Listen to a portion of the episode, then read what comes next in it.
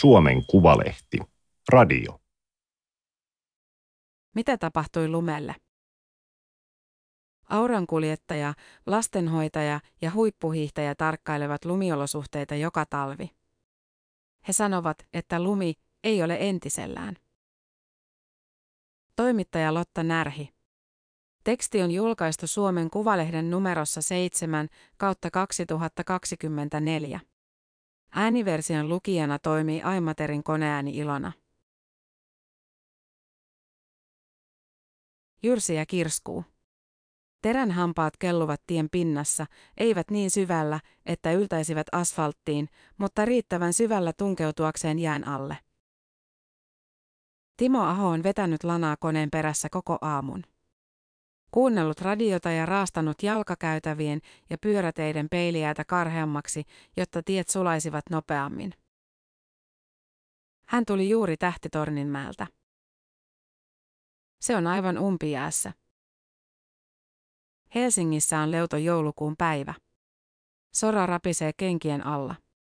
Suojasäät ovat ehtineet sulattaa marraskuussa sataneet puuterikinokset jäiseksi rohjoksi ja siellä missä jalkakäytävät eivät ole sulaneet, jäätä täplittävät lätäköt.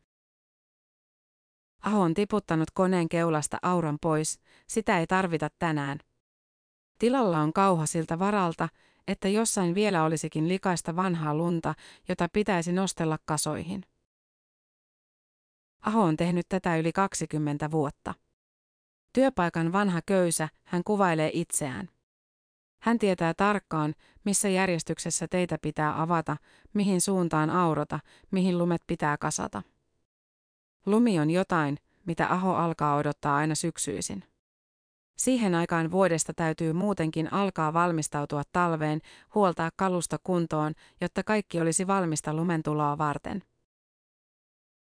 Et sitten kun se lumi rämähtää tuolta, kun sitä ei koskaan tiedä, milloin se tulee. Nythän se tuli aika aikaisin. Ja heitti taas tällaista kärrynpyörää, nyt mentiin plussalle. Aho on huomannut, että talvisäiden vaihtelu on lisääntynyt. Välillä lunta tulee tasaisesti. Sitten on kausia, jolloin sitä ei tule ollenkaan, ja kausia, kun sitä tulee yhtäkkiä taivaan täydeltä. Mutta kun Aho muistelee 2000-lukua, muutoksen suunta on selvä. On kyllä vähentynyt tuo lumi. Se näkyy tilastoissakin. Etelä-Suomen lumikausi on lyhentynyt yli viikolla. Ennusteiden mukaan talvina 2010-2040 olisi keskimäärin 30 lumipeitteistä päivää vähemmän kuin talvina 1980-2010.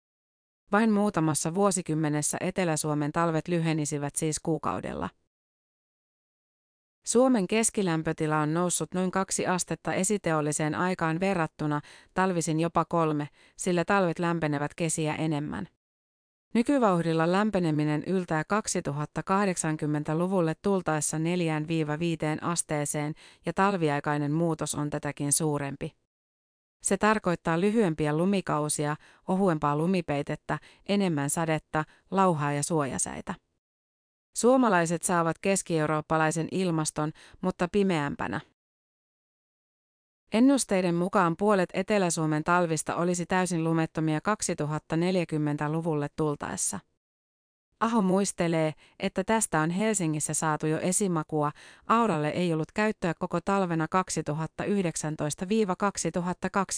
2019-2020. Ei tullut yhtään hyvää lähtöä. Ei tullut lunta ollenkaan. Vettä satoi, välillä tuli räntää, mutta sekin suli pois saman tien. Kaisaniemessä mitattiin lunta vain kuutena päivänä, parhaimmillaan sitä oli kolme senttimetriä. Virallinen talvi eli terminen talvi kesti etelässä lopulta vain viisi päivää. Me ooteltiin ja ooteltiin, Aho sanoo, mutta minkäs tehtiin? Ei Aho silloinkaan toimettomaksi jäänyt. Kun lunta ei tule, pitää jyrsiä jäisiä teitä ja hiekoittaa. Mutta olisi lumi silti ollut tervetullutta. Jatkuva pimeys ärsytti ja auraaminen olisi tuonut vaihtelua työpäiviin. Siinä näkee heti kädenjälkensä. Aho on myös huomannut talvien lauhtuneen. 1980- ja 90-luvuilla Helsingissä oli vielä parinkymmenen asteen pakkasia, Aho muistelee, saatettiin käydä lähempänä 30. Sellaisia pakkasia ei ole enää ollut entiseen tapaan. Sanotaan, että kahta samanlaista lumihiutaletta ei ole. Kun taivaalla syntyy jääkiteitä, lämpötila ja kosteusolot määräävät, tuleeko niistä muodoltaan kuin neulasia, pilareita vai laattoja. Pilvessä ja matkalla maahan kiteet voivat huurtua sekä törmäillä ja tarttua toisiinsa ja muodostaa siten loputtomasti erilaisia muotoja. Kahden identtisen lumihiutaleen synty vaatisi identtisiä olosuhteita aina pilvestä maahan saakka. Sellainen on hyvin epätodennäköistä. Lumihiutaleiden muoto määrää, millaisia uusia kerroksia hankiin syntyy. Kovalla pakkasella sataa usein tähtimäisiä, sakaraisia hiutaleita, sellaisia, joina lumihiutaleet perinteisesti kuvataan. Ne satavat maahan lomittain ja muodostavat ilmavan, puuterimaisen peitteen, joka alkaa yleensä tiivistyä vasta pakkasten hellittäessä. Kun lämpötila nousee lähelle nollaa, lumikiteet tarttuvat helposti toisiinsa. Ne pakkautuvat ja sidostuvat tiiviimmäksi hangeksi. Ja kun kiteiden pinta hieman sulaa, muodostuu tahmeaa nuoskaa. Siitä saa hyviä lumipalloja. Suomessa ei tiedetä kovin hyvin, miten ilmaston lämpeneminen on vaikuttanut lumihiutaleiden muotoihin. Asiaa ei ole tutkittu kovin pitkään, koska se vaatii kalliita laitteistoja. Sen sijaan ympäri Suomea on mittausasemia, joilla tutkijat havainnoivat maahan jo satanutta lunta. Yksi tällainen mittausasema, Suomen vanhin, sijaitsee Helsingin Kaisaniemessä. Siellä mitataan muun muassa pilvisyyttä, lämpötilaa ja sademääriä. Mittausten ansiosta tiedetään, että tyypilliseen helsinkiläiseen talveen kuuluu 97 lumipäivää. Viimeisen sadan vuoden aikana jouluisin on ollut yleensä jo vähän lunta, joskin joka kolmas joulu Helsingissä on ollut lumeton. Kaisaniemen havaintoasema on aivan kasvitieteellisen puutarhan reunalla. Siitä näkee yleiseen puistoon, missä päiväkoti Taikatahdin lapset käyvät ulkoilemassa. Lapset ovat päivälevolla, kun lastenhoitaja Narumi Himatsu tarpoo viimaa vasten. Edellisinä päivinä on tuiskuttanut, tuore puuterikerros ulottuu yli nilkkojen. Simatsu esittelee mäen Kaisaniemen puistossa. Sen rinteessä lumi on tamppautunut ja jäätynyt kivikovaksi. Siinä mennään pyllymäkeä, liukuritkin ovat suosiossa. Lapset viihtyvät, kun on lunta, Simatsu kertoo. Kosteasta suojalumesta rakennetaan lumiukkoja ja linnoja, kuivaan pakkaslumeen tehdään enkeleitä. Kiipeillään lumikasoissa, kerätään jääpuikkoja, opetellaan tunnistamaan eläinten jälkiä. Lumileikit ovat jonkinlainen vanhan kansanperinteen linnake. Ne ovat pysyneet vuodesta toiseen samoina. Kun Suomessa vuonna 2017 julkaistiin kansallisen elävän perinnön luettelo, lumileikit pääsivät mukaan. Vaikka eivät ne yksin suomalaisten kulttuuriperintöä ole. Simatsu kertoo leikkineensä omassa lapsuudessaan Japanin Sapporossa samoja lumileikkejä, joita nyt leikkii lasten kanssa Kaisaniemessä. Päivittäisisten ulkoilujen lomassa on ehtinyt tarkkailla lunta. Simatsu on huomannut, että se on muuttunut sen jälkeen, kun hän muutti pääkaupunkiseudulle vuonna 2007. Silloin lumi oli pientä ja jauhomaista, pistemäistä. Se oli painavampaa kuin sokeria. Hän kauhaisee lunta liukurilla, nostaa sen lähemmäs katsottavaksi. Sanoo, että Helsingin lumi on nyt parina talvena ollut tällaista, pehmeää ja kevyttä, sellaista joka pölähtää ilmaan kun siihen astuu. Tämä on isoa, tästä näkee hiutaleet. Se on vähän yllättävä havainto. Tilastot ja ilmastomallit kertovat, että ilmaston lämmetessä Suomessa tulee yhä harvemmin kovia pakkasia. Erityisesti Etelä-Suomessa talvilämpötila käy yhä useammin nollassa tai sen yläpuolella.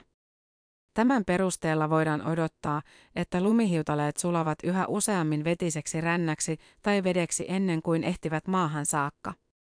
Pakkaspuuteri puolestaan kävisi harvinaisemmaksi. Mutta Simatsu väittää, että juuri puuterilunta on ollut viime aikoina enemmän. Kun katsoo alkutalven lumitilastoja etelärannikon havaintoasemilta, voi huomata jotain samansuuntaista. Tietenkin niistä näkyy, että 2000-luvulla etelärannikon sateet ovat tulleet yhä useammin vetenä. Mutta yllättävää on se, että silloin kun alkutalven sateet ovat tulleet lumena, lumi onkin ollut aiempaa kevyempää. Juuri kuten Simatsu sanoo. Mittaustuloksia ei ole analysoitu missään tieteellisessä julkaisussa. Voi siis olla, että kyse on sattumasta, joka ei toistu enää tulevaisuudessa. Jos kyseessä kuitenkin on pidempiaikainen trendi, se voi johtua merestä. Perinteisesti Itämeri on talvisin jäätynyt, minkä vuoksi merestä ei ole päässyt ilmaan kosteutta. Siksi pakkasilla ei ole satanut. Lunta on tullut vain silloin, kun ilmavirtaukset ovat tuoneet sateita lännestä. Niiden mukana on tullut myös lauhaa ilmaa ja siksi lumi on satanut painavampana. Mutta ilmaston lämmetessä Itämeri jäätyy aina vain myöhemmin ja pienemmältä alueelta. Vielä alkutalvestakin sulasta merestä haihtuu ilmaan kosteutta. Toisin kuin aiemmin, nyt ilmaan voi olla kunnon pakkasillakin kertyneenä riittävästi kosteutta, jotta syntyy lumisade. Jouluviiva helmikuun keskilämpötila on Helsingissä ollut viime vuosikymmeninä miinus 2,5 astetta. Etelärannikolla ilmaston lämpeneminen nostaa keskiarvon niin lähelle nollaa, että olosuhteet alkavat heitellä aiempaa enemmän sen molemmin puolin. Vettä sataa useammin ja lumen määrä vähenee, mutta yhtäkkiä pakkasillakin voi tulla lunta ja lumipyryt voivat äityä voimakkaiksi. Vaihtelun lisääntyminen ei ole jäänyt Simatsulta huomaamatta. Hän sanoo, että tavalliset toppavaatteet eivät enää oikein riitä talviulkoiluun. Lämpimän vuoren päällä pitäisi olla kurahousut tai muuta vedenkestävää. Sen verran usein lumi sulaa sohjoksi ja vesilätäköt valtaavat leikkipaikat. Hän toivoo, että lumileikkikulttuuri säilyisi. Ei vähiten siksi, että lumessa lasten aika kuluu paremmin. Lumettomina talvipäivinä pienimmät eivät tahdo keksiä tekemistä. He saattavat jumittua seisoskelemaan pihalla tumput suorina. Vähän niin kuin pingviinit. Viime marraskuun ja joulukuun piti olla Suomessa tavanomaista lämpimämpiä. Niin ennusti Euroopan keskipitkien sääennusteiden keskus ECMVF, jota pidetään alansa parhaana. Tulikin tavanomaista kylmempää. Kuten lumiaurakuski Timo Aho, kenties moni muukin suomalainen oli jo hyvästellyt mielessään vanhojen aikojen tulipalopakkaset, kunnes tammikuussa sellaisissa hytistiinkin koko maassa. Suomessa sää määräytyy pitkälti matala ja korkeapaineiden reittien perusteella. Idästä ja pohjoisesta saapuu yleensä kylmää ja kuivaa ilmaa, lännestä ja lounaasta lämpimämpää ja kosteampaa. Matalapaineiden reittejä puolestaan määrittää yläilmakehässä pohjoista napa-aluetta kiertävä tuulijärjestelmä, polaaripyörre. Mitä suurempi lämpötilaero maapallon napa-alueen ja keskileveysasteiden välillä, sitä voimakkaampi polaaripyörre ja sitä pidempiä aikoja säätyyppi pysyy samankaltaisena. Mutta ilmastonmuutos lämmittää napa-alueita enemmän kuin keskileveysasteita. Niiden välinen lämpötilaero pienenee.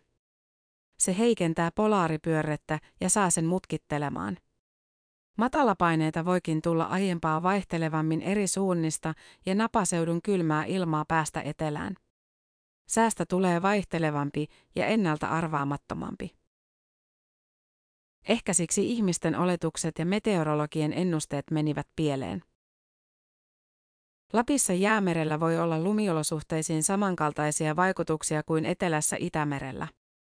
Paikalliset ilmiöt eivät kuitenkaan juuri erotu globaaleissa ilmastomalleissa, joilla ilmastonmuutosta on eniten tutkittu.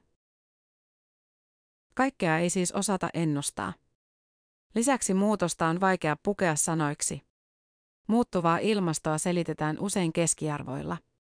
Keskimäärin lämpenee, keskimäärin pakkaset vähenevät. Piilon jää se, että keskiarvoja enemmän ilmastonmuutos kasvattaa vuosien välistä vaihtelua. ääripäät siirtyvät kauemmas toisistaan. Perinteisiä keskimääräisiä talvia ei enää tule entiseen tapaan. Niiden tilalle saadaan aina välillä runsaslumisia ja kylmiä talvia, kuten nyt. Ja yhä useammin tulee vuosia, jolloin koko talvi on kuin pitkä marraskuu. Vaikka toki Suomi on pitkä maa. Lumipeite on ohuin ja lumikausi lyhyin Lounais-Suomessa sekä etelärannikolla. Sisämaassa on lumisempaa ja pohjoisimmassa Lapissa vuoteen mahtuu yli 200 lumipeitteistä päivää. Kun lumiraja karkaa, on lähdettävä pohjoiseen. Lumi on Rovaniemellä satanut kosteana, tarttunut puiden oksille ja jäätynyt. Tai sitten pakkanen on huuruttanut oksille pienen pieniä sumupisaroita, jotka ovat sitoneet itseensä myöhemmin sataneita lumihiutaleita. Joka tapauksessa kuuset Ounasvaaralla kumartavat nyt tykkylumen alla, rungot kimaltavat kuuraa. Sinipyy pukkii leppoisaan tahtiin, siirtää välillä painoa sivulle ja tökkii itseään sauvoilla oikealle kurssille. Hiilikuidusta tehty kelkka liukuu pehmeällä ladulla. Usea vastaan tuleva hiihtäjä huikkaa tervehdyksen, tuntevat pyyn nimeltä. On juuri sellainen perinteinen talvikeli, jolloin ihmiset erehtyvät ajattelemaan, että eihän tässä hätää ole, lähemmäs kymmenen astetta pakkasta ja satumaisesti leijaileva lumisade. Pyy ajattelee toisin. Että tätä me halutaan suojella. Pyyllä on ikää 31 vuotta ja hiihtohistoriaa lähestulkoon saman verran. Heti iskettiin suksien päälle, kun seisomaan pysty, hän kertoo.